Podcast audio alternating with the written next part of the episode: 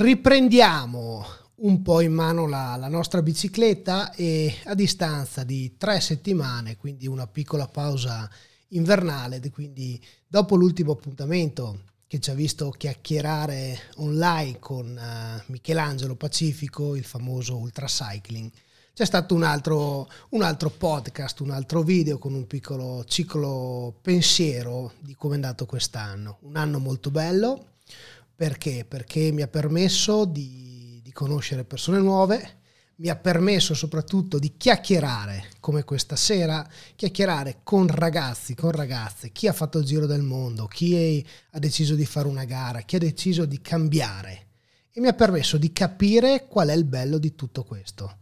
Arrivare a un certo punto e dire ho voglia di provare, perché siamo abituati un po' un po' forse per, per, lo sport, un po' forse per, per come è fatto il genere umano, ma siamo abituati a vedere i supereroi, quelle persone che, che, che fanno tutto, che riescono sempre, però come dico sempre, non ci sono i supereroi, no? ci sono le persone normali che ci credono, che, che, che fanno tanti sacrifici, però mettono un punto nella, nella loro vita, no? decidono a un certo punto di, di cambiare e decidono di far cosa? Di scrivere, come ci dice questa sera Alexander Liotto, che che è qua con noi, decidono a un certo punto di scriverne un capitolo nuovo. E questo è il bello, perché? Perché cambiano la loro vita, no?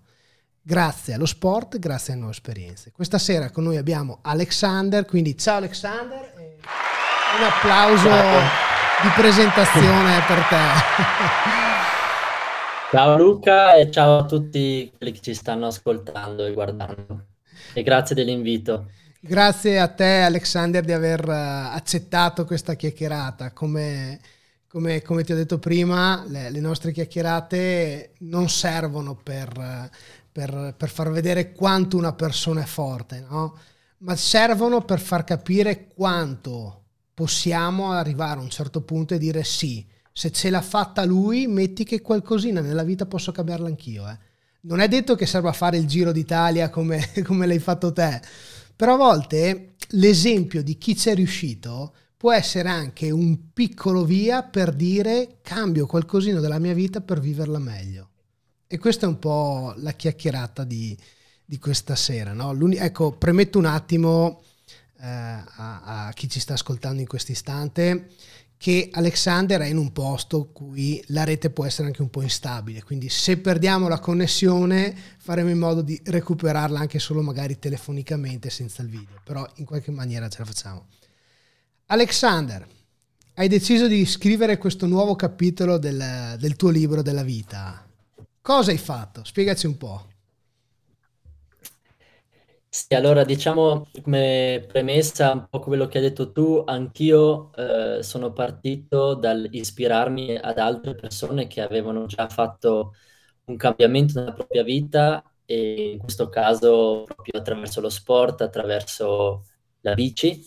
Quindi grazie al web eh, mi sono ispirato a persone che attraverso un viaggio hanno avuto modo appunto di mettere quel famoso punto di cui parlavi tu per dare una svolta alla propria vita, per portare un cambiamento e quindi grazie a queste persone a un certo punto ho deciso anch'io di fare questa follia che chiamo una follia sana, una follia che mi ha salvato da una vita che eh, non mi piaceva più, in cui ero profondamente insoddisfatto e tutto è partito, eh, come spesso accade, da un momento difficile della mia vita.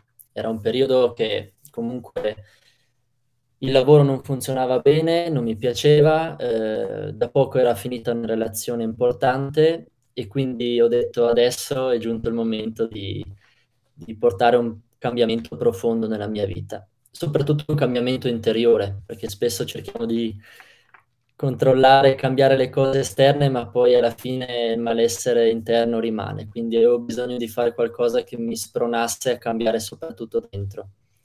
Ed era da un po' di tempo che mi, mi ero appassionato al viaggio, e in particolar modo al viaggio con la bici, quindi cicloturismo, cicloviaggio. e ho passato un anno a informarmi, a, a trovare un modo per poterlo rendere fattibile anche per me, da totale inesperto.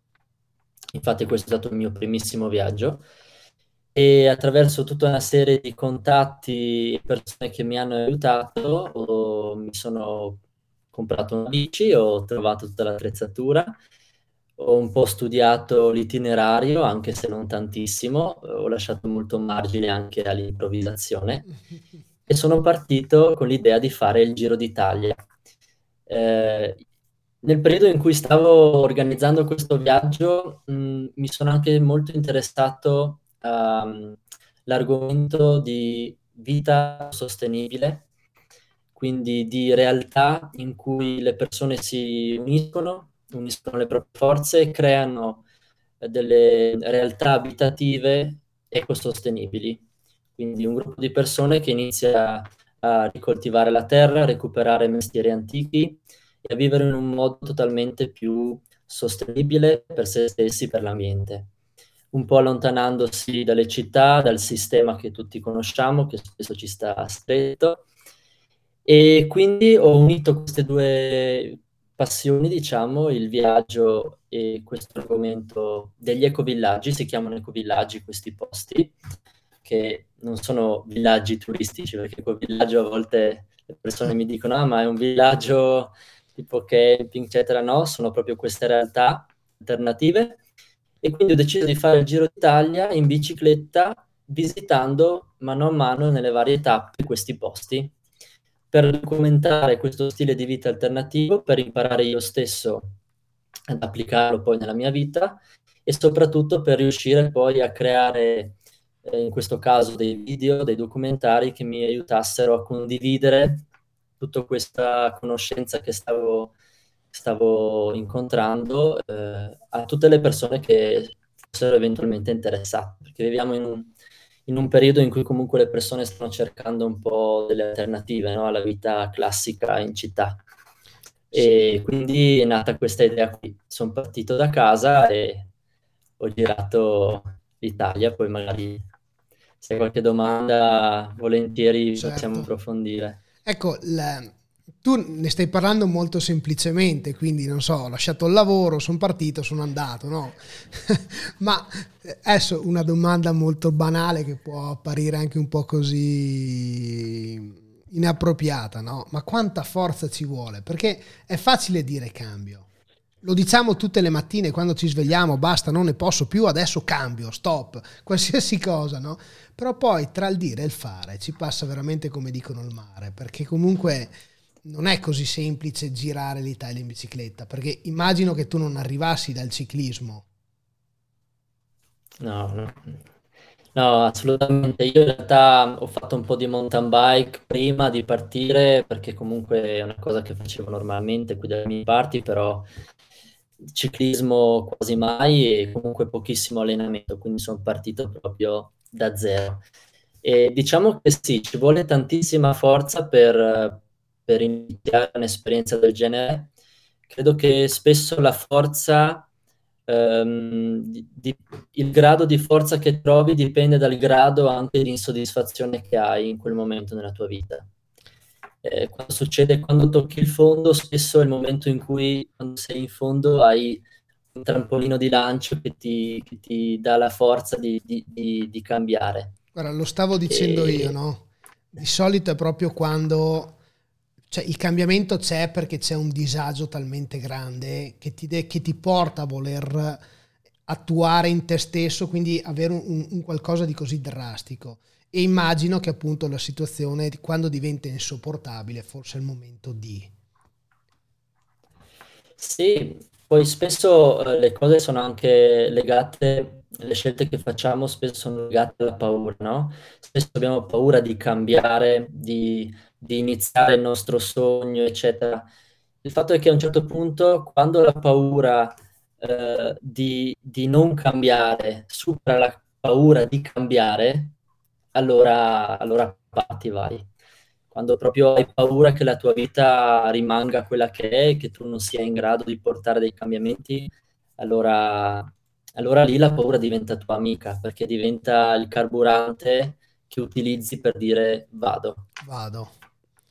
E quindi a un certo punto Alexander ha detto parto e così ha scelto la, la sua bicicletta che, che, che, vediamo adesso qua, una Simoncini, l'ha attrezzata di tutto punto e, è venuto il giorno in cui ha deciso di da qua inizia il mio viaggio, quindi 5.000 chilometri e 208 giorni per compiere il suo cambiamento.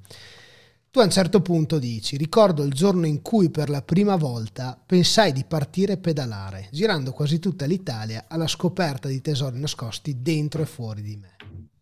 Come lo ricordi quel giorno? Cos'è che, che, cosa, cos'è che ti viene in mente? La prima cosa se ti chiedono, ma quel giorno com'è stata? Quel giorno che hai iniziato a pedalare, com'è stata? E, eh, allora, il giorno, proprio il primo giorno in cui sono partito, eh, è stato un mix di, di, di, tante cose, di tante emozioni. Eh, tremavo di paura, devo dire la verità, perché veramente sono partito. Lì, quando lo, lo stavo facendo davvero, mi sono reso conto che non si è mai pronti al 100% per un'esperienza del genere, sia che sia un giro in Italia, che sia anche un giro ancora più ambizioso all'estero. Eh, quando, quando sei sull'attimo ti vengono in mente un sacco di cose, le paure, avrò tutta l'attrezzatura, ce la farò, come farò.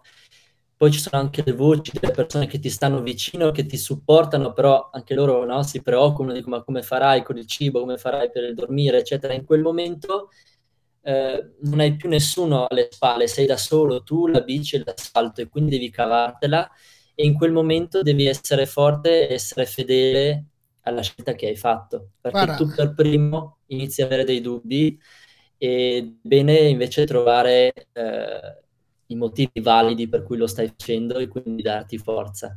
Guarda, questa foto è, è, l'esempio di quello eh. che stai dicendo, no? Sei passato da una casa, dal panorama, da tutte le comodità a una tenda che sia no, grande come una poltrona. E quindi questo sì, è proprio sì. l'esempio di quello che è stato il tuo inizio. No? Sì, che poi quella tenda è diventata casa mia per 5-6 eh, mesi, quindi tanta roba, sì, tanta roba. Ed è stato bello perché comunque ti rendi conto quanto tu possa vivere con molto meno Chiaro che i comfort sono bellissimi, eccetera, in quel momento ti rendi conto quanto per essere semplicemente felice e vivere serenamente tu possa tranquillamente usare molto meno risorse, molti meno oggetti e quindi il minimalismo in questo caso ti insegna quando la vita può essere vissuta in maniera molto più semplice. Ecco, Comunque, eh, avendo de- delle comodità base, insomma, non è che ti privi di, delle cose essenziali. Ecco, ti porti dietro l'essenziale, insomma. Guarda, se partiamo subito dalla fine del tuo viaggio, in base a quello che tu mi hai detto, ho subito una curiosità, no? Quanto questo viaggio, quindi solo l'essenziale, il fatto comunque di, di avere tutto quello e solo quello che ti serve, senza superfluo, senza le comodità, quanto ha influenzato il tuo vita, il tuo vi, la tua vita, il tuo modo eh, odierno di, di vivere? Ma diciamo che mh, meno cose hai, parlo proprio di oggetti, più libertà hai. Perché se ci pensi, in base agli oggetti che abbiamo, abbiamo anche delle responsabilità verso quegli oggetti, dobbiamo anche gestirli in qualche maniera. Quindi mi sono reso conto che più cose avevo, più avevo pensieri, più avevo preoccupazioni, sia per gestirlo sulla bici, proprio come spazio, come mole, come peso, eccetera, sia perché poi eh, quell'oggetto dipende da te, se lo vuoi mantenere hai bisogno comunque di, di, di gestirlo. Quindi per rispondere alla tua domanda mi ha influenzato positivamente perché proprio metaforicamente più leggero sei concretamente, più leggero sei anche dentro, hai meno pensieri. Poi alla fine quando pedali così tanto come ho fatto io, sei anche spesso un po' stanco, in difficoltà, alla fine le cose principali che pensi è eh, cibo, acqua e buon sonno. Queste tre cose. Quando hai cibo, acqua e un posto in cui ripararti, avere un po' caldo, stare comodo e dormire, Tutto il resto è una cosa in più. Anch'io mi sono concesso comunque un buon pranzo ogni tanto in una pizzeria, in un ristorante, ogni tanto una biretta ci sta la sera, quindi anch'io mi sono concesso quelle cose che erano una cosa in più, un valore aggiunto. Però ecco, non ero schiavo di queste cose, questo è il bello, no? Perché spesso poi noi siamo schiavi di questi oggetti, di queste cose che ci portiamo dietro. Invece lì era una scelta, ero io che sceglievo qu- quanto spazio dare a ciascuna di queste cose in base al momento. Infatti tu a un certo punto dici che sei diventato molto più ricco di quando sei partito, no? Ma sei diventato ricco perché? Perché durante il tuo viaggio hai trovato tantissimi tesori. Sì, sì, davvero tanti. Eh, I tesori di cui parlo io sono sicuramente quelli concreti, fisici, legati all'ambiente, alla nostra splendida Italia. Io non avevo mai visitato l'Italia, a parte qualche città, Ehm, quindi ho proprio voglia di scoprire la terra in cui vivo, questo era l'obiettivo soprattutto.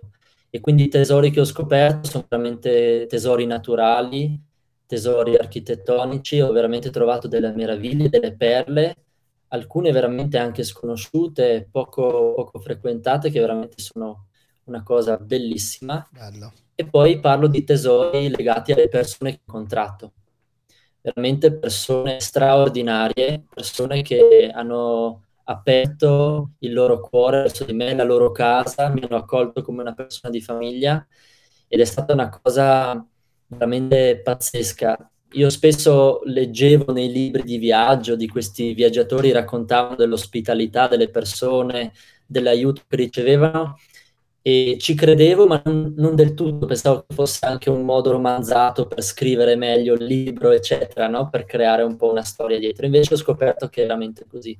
Quando sei in viaggio e le persone ti vedono passare con questa bici stracolma di borse, capiscono che non sei un ciclista tradizionale, sei un viaggiatore prima di tutto. Succede una magia e si crea un, un, incontro che dopo pochi minuti sembra che conosci queste persone da una vita, in realtà ti sei semplicemente scambiato un ciao, come va? E ehm, veramente a volte mi sono veramente trovato in situazioni in cui mi sono chiesto ma mi merito tutto questo, veramente persone che mi hanno davvero dato tutto, tutto quello che potevano. Ognuno a suo modo, chi mi ospitava, chi semplicemente mi dava un'indicazione, ognuno con quello che poteva mi dava una mano. E ho scoperto che questo era legato alla magia della bici. Quando io avevo la mia bici con me succedeva questo. Nei momenti in cui passeggiavo per le città, magari in quelle, in quelle giornate in cui lasciavo la bici, magari quando mi prendevo ogni tanto una stanza in un B&B per visitare la città, quando avevo la bici con me, questa magia già sfumava un po', le persone tornavano a non guardarmi più negli occhi, a non salutarmi come spesso accade nella quotidianità, soprattutto anche in città, eccetera. Quindi veramente la magia della bici, del viaggiare in bici, mi apriva le porte a, a questa condivisione tra, tra anime. Tra anime. Guarda, una cosa proprio che ho pensato nel finire il 2021 è proprio quello che, che stai dicendo te adesso, no? Ho avuto la fortuna di conoscere, grazie a queste chiacchierate, diverse persone eh, persone che come te hanno girato, possiamo dire qua vicino, anche se qua vicino non è perché l'Italia è grande, però persone anche che comunque hanno girato il mondo. No? E la cosa più bella è sentir dire, perché poi è vero che lo leggi nei libri, ma nei libri è scritto, ma sentir dire l'emozione eh, che poi c'è quando dicono no, questa frase, come l'hai detta prima, e sentire dalle persone proprio la voce, il tremore della voce quando te lo dicono, che ti dicono quando io ho la bici, io per loro sono un pellegrino, uno che fa fatica, uno che quindi divento un amico, divento un familiare, vivo quello che vivono loro. E è, è bello, io penso che sia un'emozione veramente grande provarlo, no? Perché, come diceva adesso qualcuno, non mi ricordo, ma nella, nelle chiacchierate di quest'estate, c'è chi ha detto, è un giro che ho fatto anche in moto ma quando sono arrivato là in moto non era così. Quando lo sono passato in bicicletta, la gente si fermava, chi un ciao, chi un saluto, chi una bottiglietta d'acqua. Però ecco, fermati un attimo Alexander, perché con quello che stai dicendo abbiamo anche un piccolo messaggino di, di, un, di, un, di un, certo Carlo.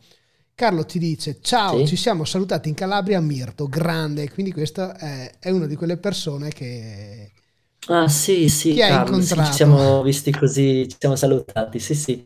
Sì, infatti eh, ne approfitto leggendo questo messaggio è emozionante perché posso dire che comunque chi più, chi meno, chi li ho conosciuti più intimamente, chi meno, cioè adesso ho contatti e mi sono creato una rete di, di amicizie nuove in tutta Italia. È veramente bello perché poi ogni persona eh, mi ricorda quel periodo, quella, quella situazione, quindi è veramente emozionante quanto, quanto succede e quindi ogni posto mi ha regalato nuove amicizie, nuovi incontri e anche incontri così casuali per strada, anche dei ciclisti mi salutavano.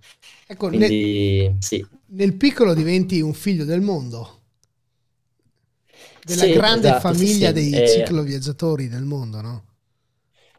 Sì, sì, esatto. Sì, sì. Poi essendo soprattutto un viaggio interiore, la strada, ehm, i quanti chilometri fai, il, il, luogo geografico in cui sei conta meno, perché alla fine eh, tu puoi anche fare semplicemente 100 km e viverti un'esperienza intensa, dipende come te la vivi tu interiormente. Io dico sempre che ho fatto semplicemente il giro d'Italia, tra l'altro neanche tutta completamente, però dentro per me è come se avessi scalato l'Everest, no? quindi interiormente il viaggio ha delle distanze ancora maggiori.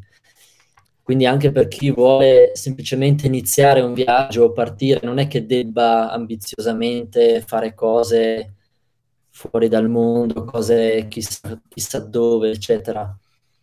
Eh, quello è relativo, importante è lo spirito con cui lo fai. Se per te ha un valore molto importante interiormente, può anche essere semplicemente andare in quella zona dietro casa inesplorata, che può essere sicuramente un'avventura. Poi in Italia abbiamo posti bellissimi ovunque, quindi anche se fai delle semplici uscite anche di qualche chilometro può essere interessante. Guarda, io sono convinto che, che, non importa quanto lungo sia il tuo viaggio, l'importante è come lo vivi, no? Perché se lo vivi con l'ansia sì, del chilometro, del, dell'orario che devo tornare, devo andare, devo prendere, devo metterci X, ovviamente non lo, non lo vivi, lo subisci. Ma immagino che, che, se te lo godi senza pianificarlo, nel senso che se devi arrivare a Bologna ma ti fermi a Ferrara, e non diventa un problema per te l'esserti fermato prima, dipende secondo me appunto il valore che dai a quel viaggio. No? Tu l'hai visto come un viaggio interiore, una possibilità di cambiare, ma dopo, sì. ecco, dopo ho una foto che, che, che, fa vedere un attimo cosa. Mm-hmm. È stato la, chi, cosa ti ha accompagnato nel tuo viaggio a livello di attrezzatura. Però una frase, appunto, una domanda che, che volevo farti è proprio inerente al cambiamento ti sei preparato prima di partire per accettare questo cambiamento? Perché non sempre il cambiamento può essere positivo, puoi anche scoprire di, che il cambiamento potrebbe essere per te negativo a livello interiore, quindi non sempre si è pronti e si cambia in meglio. È vero che quando si tocca il fondo non si può che riemergere, però non è sempre detto no, che il cambiamento f- faccia emergere un qualcosa di positivo. Com'è, com'è che ti sei preparato? Cos'è che hai, come, ti, come hai affrontato questa partenza a livello di cambiamento? Ma diciamo che quando proprio a livello di pancia avevo capito che era la mia strada e volevo assolutamente farlo, eh, ho iniziato a cercare il come, perché anche tecnicamente c'è stata tutta una serie di passaggi, non è che semplicemente il giorno dopo sono uscito di casa e sono partito. C'è stato più o meno un anno di preparazione eh, soprattutto per una questione economica. Eh, avevo da, da, poco iniziato un nuovo lavoro, mi sono detto lavoro un anno intero, metto da parte il più possibile per avere comunque un budget sia per acquistare attrezzatura di cui avevo bisogno perché non avevo nulla, niente, ho dovuto prendere tutto da, da zero. e poi per avere un budget eh, di base per avere dei soldi da parte durante il viaggio. Quindi per un anno intero ho proprio pesato ogni spesa, ho cercato di risparmiare il massimo, quindi mi sono fatto un anno veramente eh, tirando la cinghia il più possibile. E poi appunto attraverso il web e persone che hanno già fatto questo tipo di esperienze ho cercato di mettere insieme i pezzi, quindi capire quale bici fosse la più ideale, quale attrezzatura fosse la più ideale. Per fortuna sono stato in grado attraverso le persone eh, anche di spicco, diciamo, cicloviaggiatori abbastanza famosi, attraverso i loro canali social, eccetera, ho cercato di avere suggerimenti, consigli. E io ho scoperto per prima di tutto Simoncini, eh, che è un artigiano eh, vicino a Firenze che fabbrica queste gravel stupende, quindi ho avuto modo di prendere la bici che è la cosa principale da trovare, poi facendomi un po' aiutare sono riuscito a montare tutti i pezzi, anche qui la scelta dei portapacchi eccetera cioè, non è una passeggiata, bisogna veramente fare le cose in maniera pensata perché un viaggio anche abbastanza medio-lungo richiede comunque un'attrezzatura che, che, che, che svolga al meglio il proprio ruolo. E poi tutto il resto, le borse, anche qui, per fortuna, gente, persone che hanno già fatto questo tipo di viaggi mi hanno saputo consigliare il tipo di borse, la quantità, cosa portare principalmente. Quindi in realtà sono stato mm, molto fortunato ad avere molti, molti consigli. Infatti io ammiro un, un sacco le storie di ciclo, cicloviaggiatori che erano poi pionieri tanti anni fa, che lo facevano per primi, un'esperienza del genere. Non ho idea di come abbiano fatto perché non avevano internet o i social in cui chiedere ah ma che bici prendere, qual è il diametro delle ruote, cosa devo usare per, qual è la tenda migliore. Questo ha anche i suoi paradossi perché a un certo punto mi sono reso conto che c'era così tanto materiale da poter scegliere, così tanta varietà, che la difficoltà era riuscire a trovare la cosa che facesse più per me per l'abbondanza di tantissime cose. Cioè, per esempio, ci fosse una tenda e basta, semplice, prendi quella, o ce ne sono due, scegli la migliore o quella qualità-prezzo migliore e la scegli. Invece ce ne sono 10, 20, 30 di ogni tipo di marca e di fascia di prezzo, eccetera. Così come tutte le altre cose. Materassini sono a milioni quindi è anche un paradosso in realtà, l'abbondanza di, di risorse che a volte ti mettono un po' in confusione. E comunque l'ho presa con spirito di crescita, no? Mi sono detto, è il mio primo viaggio, sarà un modo per imparare sul campo com'è il viaggio in bici, cosa mi serve di più, cosa di meno e quindi l'ho presa un po' così con spirito, mm, sapendo che probabilmente il secondo o terzo viaggio che farò farò degli aggiustamenti, perché comunque finché non sei sul, sul, sul campo, finché non sei in viaggio, eh, è difficile prevedere alcune cose. Quando sei lì ti arriva il feedback diretto e dici, ah ecco, questa cosa va, va, va fatta diversamente. Sì, anche perché immagino che per quanto un'altra persona che abbia fatto un'esperienza ti possa comunque consigliare, non è detto che la stessa tenda o lo stesso materassino o lo stesso sacco a pelo vada bene per te. Esatto, esatto. Sì, sì. Sì, poi dipende anche, eh, il bello della bici è che ti dà la flessibilità di scegliere la modalità del viaggio perché tu puoi scegliere di fare un viaggio molto più comodo, tra virgolette, passami il termine, nel senso che eh, decidi già a priori che us- utilizzerai molto le strutture, come possono essere alberghi o bed and breakfast, eccetera, e viaggiare più leggero, perché non ti prenderai mille gadget, mille cose fuori nel letto, eccetera. Conosco cicloviaggiatori che di base mangiano nelle strutture quindi, per esempio, il fornelletto non ce l'hanno, sono già magari 5 kg in meno tra tutto, no? Su una salita si Quindi sentono. tu puoi...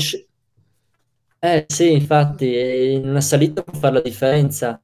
oppure puoi scegliere di fare un viaggio molto più wild e lì scegli tu il grado. Mm, puoi scegliere un, un, viaggio al limite della barbonaggine ah. o un viaggio in cui c'è una via di mezzo. Io ho fatto un po' un po', io ho fatto delle giornate in cui mi fermavo anche uno o due giorni in un B&B, abbastanza economico ma comodo, con l'essenziale. Quella sera magari mi concedevo una pizza, mi riposavo ed ero a posto. Ci sono state invece delle giornate in cui ho dormito per strada, ho dormito sotto i ponti, mi cucinavo da me, eh, però è che è una scelta, no? E quindi il livello del viaggio lo scegli tu questo incide anche sull'attrezzatura, certo. per viaggiare più pesante, più leggero. Per esempio io rispetto a molti altri, eh, purtroppo, tra virgolette dico purtroppo, eh, ero un po' troppo pesante perché eh, ho deciso di prendermi più attrezzatura per filmare, ma perché avevo un obiettivo ben specifico, quello di fare questo viaggio e documentarlo. Mm. Infatti più o meno con le borse saranno su e giù 40 kg di base per un cicloviaggio vai sui 25-30 kg. 40 kg sono un'esagerazione. Sono tanti. Però ecco, avevo un obiettivo, no? Invece magari c'è chi non, non filma o sceglie un'attrezzatura diversa e si risparmia diversi chili, ecco. Quindi è molto soggettivo no? anche la scelta dell'attrezzatura. Chiaramente l'indicazione è quella di essere essenziale, il meno possibile per il discorso che dicevo prima, no? Ti dà dei vantaggi, una libertà maggiore, però dipende da quello che vuoi fare, ecco. Ecco, prima hai parlato un attimo di, di B&B oppure di altre soluzioni, no? Sì. Non so se si può dire, nel senso se voglia di parlare, ma una, mm. un viaggio così, 208 giorni fuori da casa, a livello economico, cosa mm. comportano? Giusto per capire, cioè uno, diciamo, uno, domani decide di sì. aspetta che perché spesso si abbina erroneamente il fatto di stare distanti da casa per fare un viaggio al ah ma intanto quello ha le possibilità, cosa che molte volte invece la gente decide di fare di avere una strada diversa, c'è chi lavora un mese, un mese lo viaggia, insomma ci sono tante soluzioni, no? Ma non so se, ripeto, non so se ne voglia di parlare, ma è giusto per capire se si può, se no non importa. Sì, no, mi va anche a me perché anche a me è una domanda che fanno spesso, appunto, come dici tu, ehm, si pensa appunto che ci vogliano i milioni, no? Per, per viaggiare.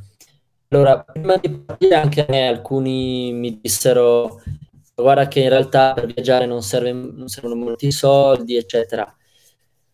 Allora, c'è da dire che l'Italia, già per il fatto che praticamente il campeggio libero sia vietato, già questo ti, ti spinge a volte a spendere di più perché so che in altri stati, in altre zone in cui il campeggio è, è, già culturalmente molto più, come dire, è una cosa normale, eh, il campeggio libero, e, e, quello ti darebbe molta più possibilità di, di, stare tranquillo, ti trovi un posto, ti piazzi la tenda, eccetera.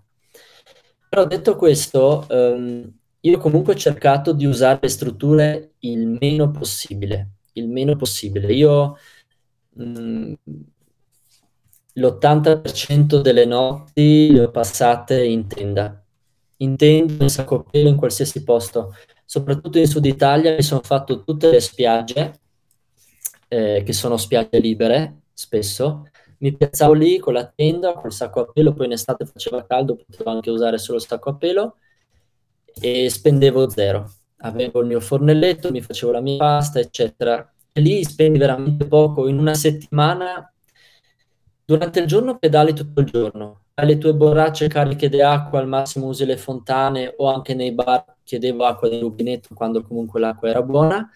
Alla fine cosa spendi? Ti prendi un po' di pasta, un succo, cioè puoi veramente spendere, non voglio dire zero, perché comunque già solo il fatto che tu abbia un cellulare con te o altre cose, hai comunque delle spese fisse certo. per qualsiasi cosa. Però diciamo che il costo può essere minimo. E più usi le strutture, più diventi dipendente da un sistema. Dipende anche, nel senso, se tu vai avanti con le tue borracce con l'acqua già spendi meno, se invece vai di bibite o alcolici e il resto, ovviamente spendi di più. Per questo che dicevo che rispetto a altri mezzi di viaggio, la bici ti consente di fare un viaggio quasi totalmente indipendente, anche economicamente, può essere totalmente indipendente, all'invece poter scegliere di avere dei comfort in più e spendere di più.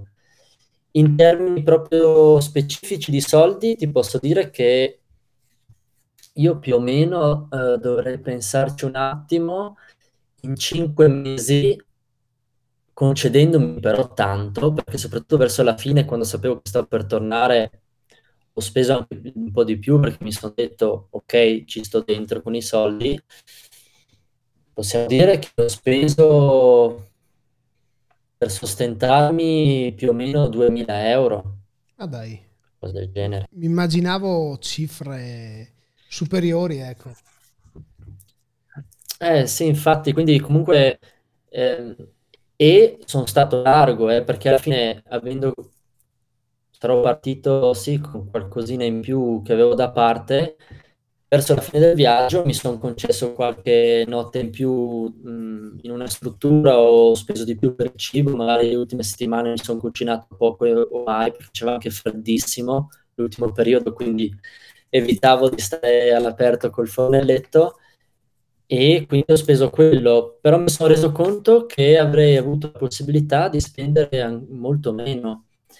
E questa è una cosa fantastica perché ti fa capire che spesso quando uno vuole partire, le scuse principali per non farlo sono appunto tutta una serie di dinamiche, di difficoltà, di lasciare so, la famiglia, il lavoro, figli, eccetera. Certo. Però principalmente quella economica, perché ti dici eh, mi servono un sacco di soldi, ho bisogno di, eh, non so, cifre comunque molto alte, molto alte. E infatti... Um, in realtà, in realtà no, se devo dire la verità, la spesa maggiore è quando tu devi partire da zero, magari devi prenderti la bici, le borse, l'attrezzatura, che però è un investimento a lungo termine, perché comunque una buona bici, una buona tenda ti tengono anni. Certo. Fatta quella spesa principale, puoi partire, cioè, come detto, eh, io so, conosco persone che ho anche incontrato in viaggio, che viaggiavano in bici, che ogni singola notte loro avevano per tutto il tragitto già prenotato tutta una serie di alberghi perché loro di principio non campeggiavano. Certo. No, no, ma sicuramente... Ti, ti, ti, ti, fai 5 mesi così, vai anche sui 5-10 mila euro rispetto ai 2000. Dipende dal viaggio. Eh, stando sulle spiagge come in questa foto, in tenda il costo è zero a parte certo. acqua e un po' di cibo. Il classico, insomma, per la vita ecco, quotidiana al minimo. Ma a livello di... ho sì, visto tante sì. foto e tanti posti molto belli, no? E però mentre parlavi mi è venuto così una, un piccolo dubbio, o meglio, una domanda da farti, no? che però mi stavo ponendo mentre, mentre stavi parlando, appunto perché stavo immaginando quello che può capitare in un viaggio così lungo di tanti mesi. Problemi quindi parliamo, partiamo dai problemi dovuti all'attrezzatura, quindi la bicicletta, il cambio che si rompe, la catena o la, la foratura al minimo. Ecco, perché spesso anche quelli sono gli scogli per, tra virgolette, iniziare il viaggio. Chissà cosa, se mi si spacca il cambio e sono nel nulla, cosa faccio? Cos'è che, cos'è eh, che hai eh. dovuto affrontare a livello di, di problematiche nel tuo viaggio? Eh, Quali sono quelle più... Hai proprio, hai, proprio, hai proprio azzeccato l'esempio calzante del cambio. Ah, ecco. A me, per esempio, quando ero su una spiaggia... Eh, sì, ecco. Quando ero nella zona verso Agrigento, mm. ehm, ero su una spiaggia, avevo campeggiato, ero stanco morto e su questa mia bici non ho installato un cavalletto, quindi ogni volta il problema era trovare il modo di appoggiarla e spesso usavo il pedale oppure raccoglievo un bastone che era sulla spiaggia e la fissavo. Anche perché quella sera anche perché eh, 50 kg da tenere su con un cavalletto penso che siano eh, infatti per questo non, non l'avevo scelto E fatto sta che quella sera, prima di andare a dormire, mi cadde la bici ed è caduta proprio dal lato del, del, del, del cambio. E, mm, e, niente, l'ho ritirata su e, e non, non, ho, non, ho, neanche fatto caso se si fosse rotto qualcosa perché comunque quando cade la borsa con le bici eh, caricate cade su, su, sulle borse, quindi non ci sono problemi. Vabbè, fatto sta per farla breve, il giorno dopo parto, ehm, mi aspettava una tappa abbastanza lunga per arrivare al prossimo paese, perché tra l'altro ero in mezzo a nulla totale, perché ero in una zona balneare che però era chiusa perché comunque la stagione turistica era finita e, ed era tutto deserto, chilometri e chilometri di spiaggia eh, desolata, desolata. E faccio le prime pedalate sento un rumore proprio che ho subito capito che c'era qualcosa che non andava e praticamente mi si è spezzato in due il deragliatore del cambio posteriore, no? Aia. Si è proprio spezzato in due. Spezzato in due questo cambio e, e quindi non avevo nessuna possibilità di ripararla da solo perché avevo bisogno del, di un pezzo nuovo a tutti gli effetti. E allora sono uscito, tra l'altro iniziava a piovere, vabbè, tutte le cose così. e quindi sono riuscito a staccare questo pezzo rotto per far sì di poter almeno spingere la bici, perché rompendosi si era anche incastrato nella ruota e non potevo neanche spingerla, quindi ho dovuto smontare tutto per liberare la ruota e avevo bisogno di un biciclettaro, un negozio di bici, insomma di qualcuno che mi potesse cambiare questo pezzo. Comunque avevo anche i miei dubbi perché un pezzo così non è neanche detto che ce l'abbiano in casa. E fatto sta che il, il, il biciclettaro più vicino stava a 10 km da dove ero io. Quindi sotto la pioggia ho dovuto spingermi la bici per 10 km con 40 kg di borse.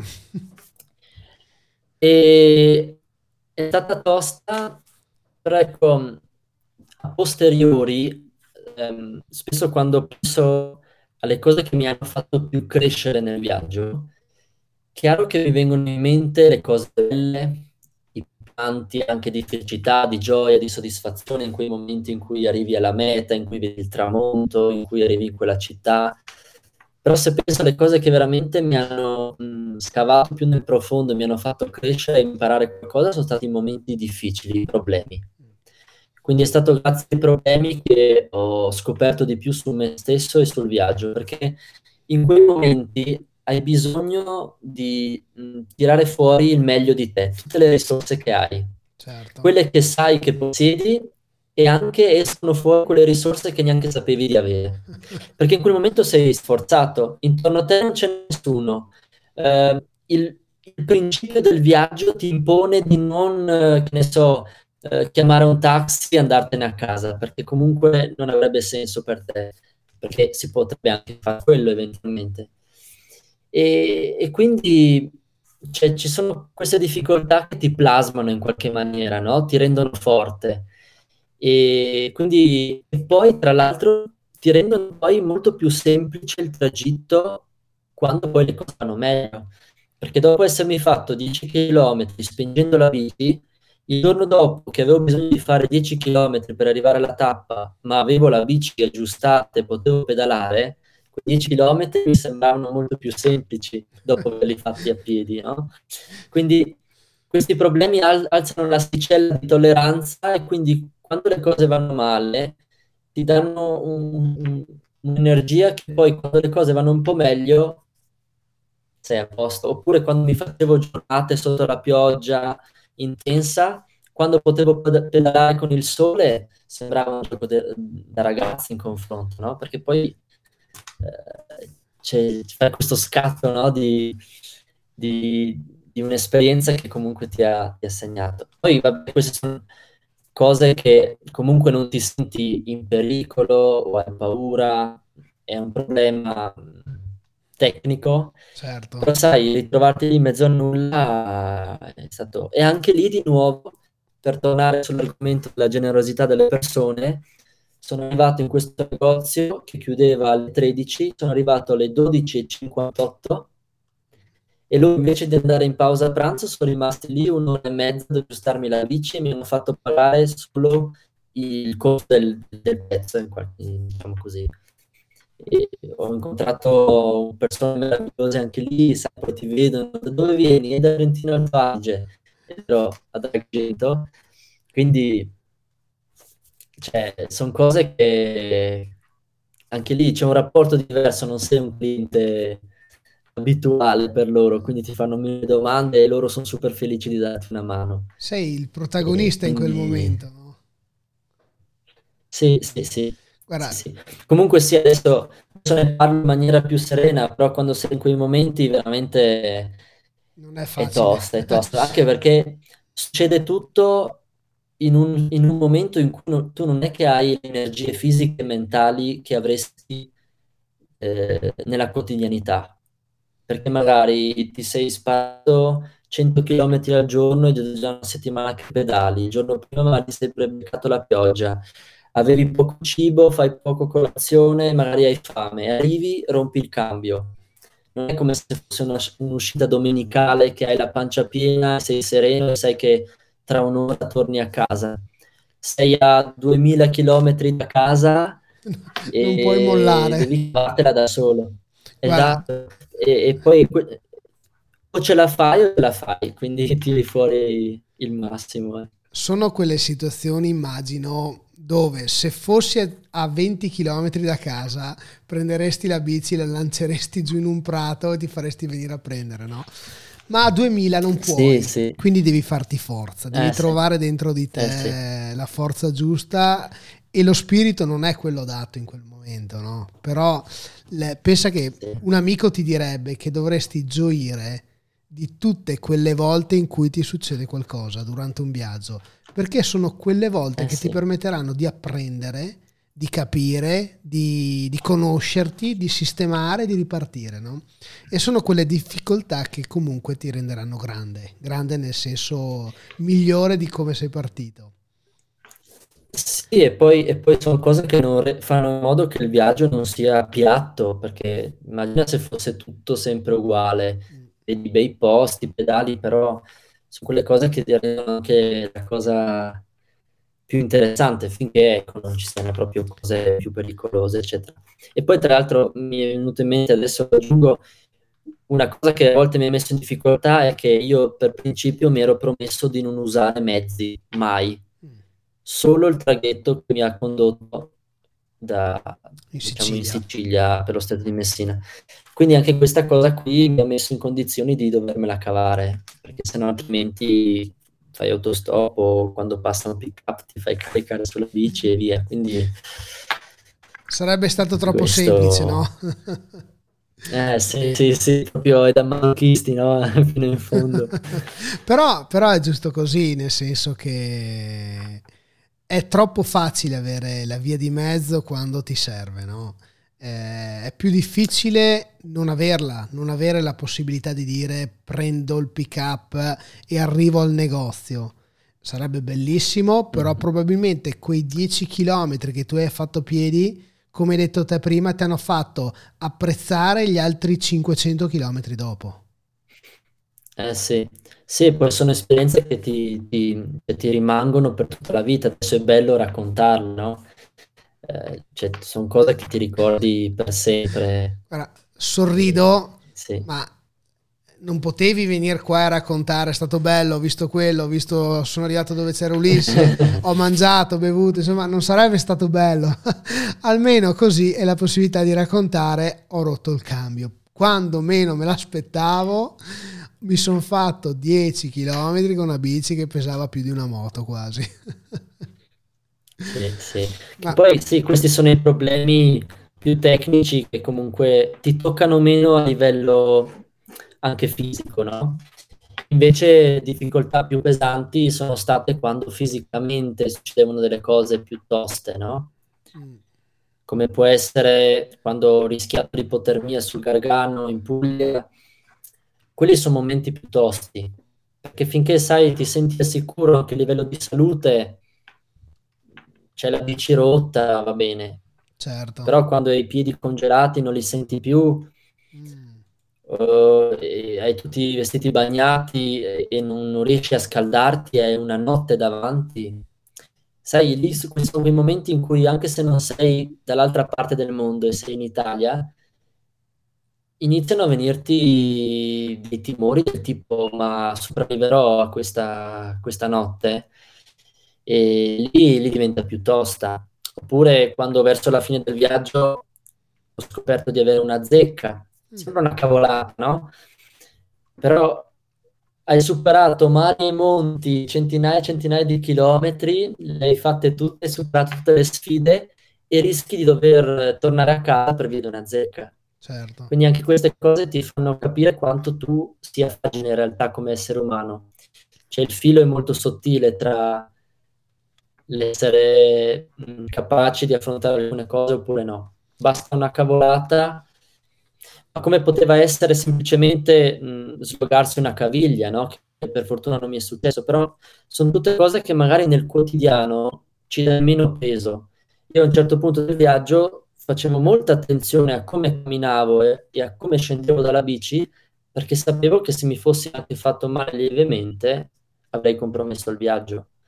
Nella quotidianità invece non è che ci pensi, non è che pensi a come scendi le scale, perché sai che comunque... Ma nella quotidianità Quindi... non ci pensi perché comunque hai la comodità, perché comunque se ti sloghi la caviglia sei a casa, perché comunque eh, se ne azzecca c'è il dottore che conosci, comunque hai quelle sì, esatto. piccole certezze che, che in un viaggio purtroppo non hai. Però sono anche quelle piccole certezze che ti togli che ti permettono di migliorare il tuo viaggio, il viaggio della vita, per assurdo, no? Eh sì. Ma eh, adesso sì, sì, siamo, siamo, un po' in chiusura, no? Quindi ultima domanda prima dei famosi eh, ultimi minuti per dare un po' di, di, informazioni per chi ti vuole contattare, no? Questa foto, questa fotografia che vediamo, c'è scritto arrivo, un arrivo come nel, nelle più grandi gare trionfi sportivi. A un certo punto io leggo un commento di una ragazza, Sara, che dice wow che ricchezza.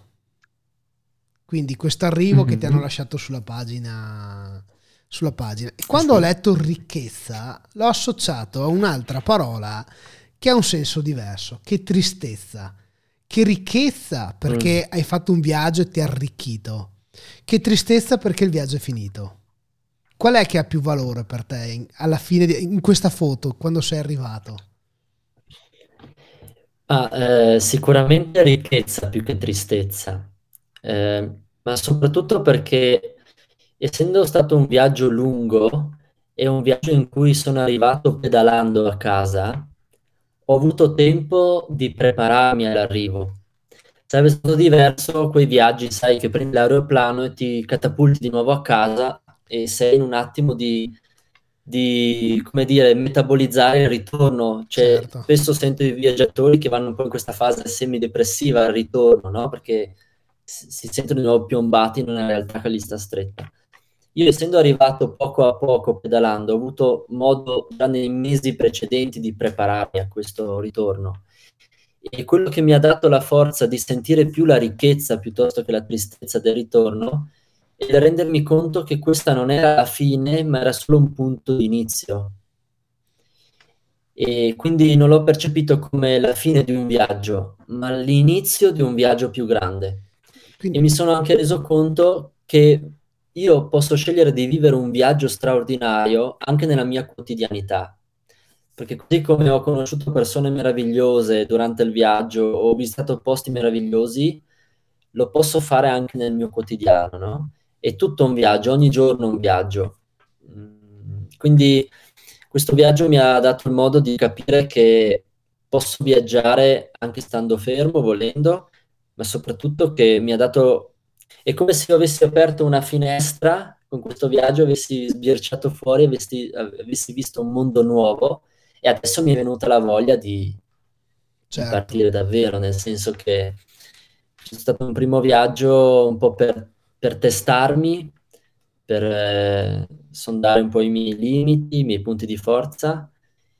E poi, poi, vabbè, ricchezza dell'arrivo perché in realtà mi mancava abbastanza casa, mi mancavano i miei cari, mi mancava il posto in cui vivo perché ho la fortuna di vivere in un posto meraviglioso tra le montagne, nei boschi.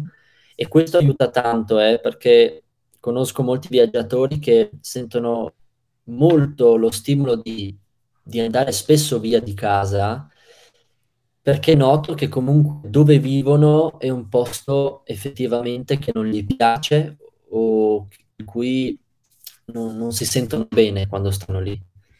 Io ho la fortuna di stare molto bene dove vivo e ci sono molto affezionato. Questo mi dà la possibilità che quando torno sono comunque sereno. Magari lo svantaggio è che quando sei via ti manca di più.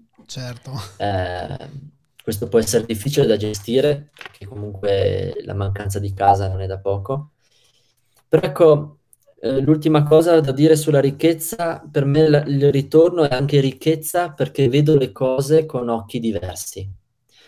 Perché dopo aver vissuto anche con niente per diversi mesi, tutte le cose che prima prendevo un po' per scontate, che può essere un semplice tavolo, una sedia, un bagno pulito, una coperta calda, un letto comodo, ho iniziato a vederlo con occhi diversi e non più in quella maniera scontata. Certo. Quindi ricchezza anche in questo senso, perché per me adesso le cose hanno acquisito un valore molto più elevato, perché dentro di me mh, ho, ho, ho ancorato anche nel mio corpo le difficoltà che ho avuto, vivere nel freddo senza riscaldamento, vivere magari hai fatto male i conti e hai finito il cibo o l'acqua. In quel momento un bicchiere d'acqua è la cosa più straordinaria che tu possa trovare o avere. Invece poi nel quotidiano questo lo perdi. O un letto caldo, riscaldamento, come ho detto. Quindi ricchezza anche in questo senso, vedere le cose con occhi diversi. Vorrei dirti che vorrei fare un piccolo paragone, no? È un po' hai tolto il nome alle cose per dargli un valore, no? Non è più il tavolo, ma è un qualcosa magari che accomuna il fatto di stare insieme ad altre persone, il fatto di, insomma, ecco, il fatto appunto di trovare il valore che possono avere, più o meno grande oppure più o meno significante.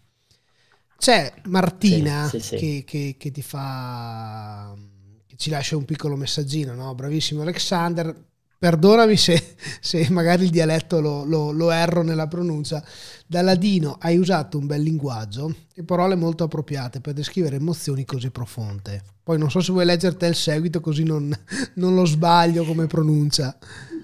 Sì, eh, per lei è stato molto interessante e vabbè, mi augura altri bei viaggi. Al me assal grazie, grazie Martina. Veri interessanti, auguro tanti bei viaggi in tuo viaggio della vita. Sì, sì. In chiusura, prima hai parlato dell'arrivo, abbiamo parlato appunto di questa, non è un arrivo di fine, ma è un arrivo di una partenza. Quindi è un po' come un libro, no? Non è la fine del libro, è la fine di un capitolo, il tuo primo capitolo che sì. ti permetterà di scriverne sicuramente tantissimi altri, no? Ma come ultima domanda, per il futuro, cos'è che hai in serbo nel tuo prossimo capitolo del viaggio? Allora, eh, diciamo che è tutto molto legato anche alle esperienze che ho fatto in viaggio. Ho visto mh, tante comunità mh, costruire questi ecovillaggi di cui accennavo sì. prima. E, mh, ho imparato tante cose da queste persone, veramente tante cose profonde a livello personale e poi anche a livello tecnico, come, come costruire un posto del genere. E quindi al momento il mio progetto futuro è comunque di valorizzare il territorio in cui sono e creare una realtà simile a quello che ho visto qui a casa mia come punto base e creando uno stile di vita alternativo molto più indipendente, ecologico e sostenibile soprattutto. Soprattutto di questi tempi in cui il grado di libertà è molto legato al grado di attaccamento che abbiamo rispetto al sistema, che può essere un centro commerciale, che può essere un servizio. Quindi la mia idea è quella proprio di portare anche nella mia vallata un esempio di vita indipendente attraverso le risorse della natura, perché la natura ci dà tutto quello di cui abbiamo bisogno. Poi tutto il resto è una cosa in più. Siamo in un'epoca che ci consente di avere tecnologie e comfort in più ed è una cosa fantastica. Però ecco, la base dovrebbe essere di poter vivere serenamente, quindi non più sopravvivere ma vivere. vivere. questa è una differenza importante, no?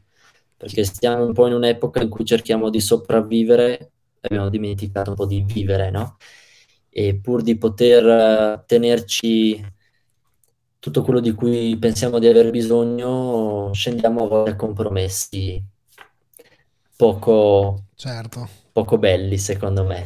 Parole... Diciamo Quindi ecco, questo, sì, questo, è un po' il mio progetto, vivere indipendentemente us- utilizzando tecniche che ho imparato in viaggio, permacultura, strutture ecologiche con materiali di recupero, eh, tutto basato sulla raccolta di acqua piovana, strutture, serre, eh, energia alternativa, c'è un progetto abbastanza interessante su questo. Quindi sono impegnato un po' su questo. E poi adesso io comunque mi occupo di base di, di crescita personale, faccio coaching sia individuale che di gruppo, in questo periodo soprattutto online, quindi sono proprio impegnato ad aiutare le persone a stare bene in questo periodo, soprattutto in questo periodo, quindi attraverso una seduta individuale o anche di gruppo, aiuto le persone ecco, a, a tirare a fuori tutte quelle risorse di cui hanno bisogno per vivere al meglio, un po' come ho cercato di fare io in viaggio. Bene. E, e, poi sto un po' temporeggiando in questo periodo con i viaggi, siamo un po' con le mani un po' legate, quindi ho tanti sogni nel cassetto, anche legati al viaggio in bici, li tengo pronti per tirarli fuori al momento opportuno. Quando, quando, quando è il proprio il momento in cui devi ripartire, giusto? Sì, sì, sì, esatto, esatto. Bene Alexander, allora prima di, di salutare un attimo e chiudere questa nostra bellissima chiacchierata, allora, Alexander Liotto lo potete trovare sicuramente in Facebook, quindi alla pagina facebook.com slash alexander.liotto. Oppure potete seguire la sua pagina eh, Vivi Adesso che è facebook.com slash io vivo adesso eh, e qua appunto c'è un po' tutte le attività e tutto quello che Alexander eh, può fare possono contattarti, quindi chi, avrà, chi ci ascolterà magari in un futuro su, su, Spotify piuttosto che su YouTube, qui hanno la possibilità di contattarti. Sì. C'è anche il tuo numero di telefono, sì. quindi... Sì, mi possono contattare e se mi permetti posso certo. aggiungere, eh, ho anche un canale YouTube in cui eh, per chi fosse interessato sto pubblicando tutte le tappe del mio viaggio per capitoli quindi, per esempio, la storia del cambio rotto l'ho documentata con un video, eccetera. Quindi, per chi fosse interessato nello specifico al viaggio e anche per vedere cosa sono questi ecovillaggi che ho visitato, li può vedere nei video. In realtà sto ancora tuttora postando, quindi sono più o meno a metà del viaggio in questo momento e man mano poi sto pubblicando il restante dei video. E questo canale su YouTube si chiama sempre, eh, come, lo nom- come, lo stesso nome di, di, di, Facebook, Vivi Adesso. Ok, quindi la, Vivi Adesso. Vediamo. Sì, tutto, se si scrive tutto attaccato minuscolo dovrebbe apparire. Quindi io adesso lo sto facendo in diretta, perché questo è anche il bello, no? di, di, fare le cose okay. mentre, mentre, accadono. Eccolo qua. E quindi il canale è Vivia adesso tutto attaccato. Vediamo, mi iscrivo subito, fatto e quindi la, a, attenderemo sicuramente. vedo che comunque le pubblicazioni sono frequenti, no? quindi insomma ci sarà la possibilità sì, sì. Di, di, di vedere un po' tutto quindi vedo che c'è il viaggio, esatto. insomma ci sono tante cose. Ecco, bene, molto bene. Alexander, sì, sì. un piccolo, permettimi solo un minuto per ricordare a chi capita su questo canale, su questo podcast, dipende un po' insomma ecco, da quello che, che, uno trova nella ricerca, però qualche piccolo banner giusto per ricordare c'è youtube.lucamares.it dove vengono caricati comunque tutti i video con, di queste chiacchierate, poi c'è spotify.lucamares.it oppure podcast.lucamares.it, mentre la pagina right, read to live.lucamares.it venite derottati sulla pagina Facebook. Un, uh, un, grazie ad Alexander perché è sempre bello insomma scoprire chi riesce a cambiare, chi, chi ce la fa, no? perché tutti, tutti abbiamo lo spirito per farlo, ma non abbiamo il punto di partenza, perché come abbiamo scoperto stasera non è proprio così immediato, però insomma Alexander ce l'ha fatta e, e questo è veramente da ammirare. Ti rinnovo l'invito, se capiti per Belluno, eh, passaci a trovare in bicicletta, insomma dai, sarà anche la, Volentieri, dai. L'opportunità, Volentieri. insomma, di, di, conoscerti dal vivo e di, di, pedalare un po' insieme. Alexander, se quando riparti eh, ci fai uno squillo, noi, noi siamo qua e, e, come sai le, quello che tu fai non è solo bello, ma è anche utile per chi ci ascolta, per dare la possibilità e, e far capire che non occorre, non serve a tutti fare 5.000 km, a volte basta anche partire, partire, farne 5, farne 10, farne 20 e capire quanto è bello sì il cambiare, ma anche quanto è bello vivere la bicicletta, quindi conoscere i posti sì. anche attraverso il sudore della pedalata.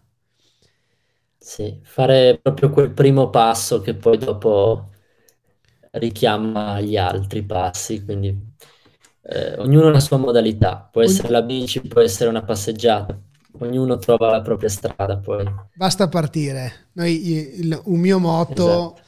È oltre team, no? Perché oltre eh, sì. cos'è?